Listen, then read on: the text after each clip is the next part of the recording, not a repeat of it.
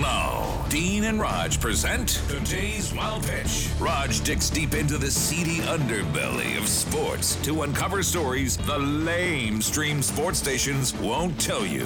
Here's Rog. And today we talk golf. Kind of.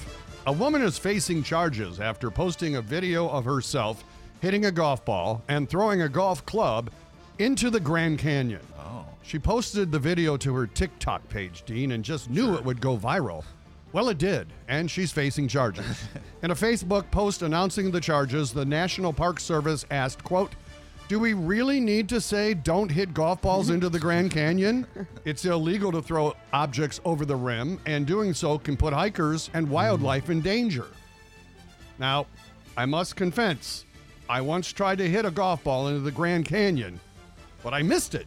That's today's wild pitch.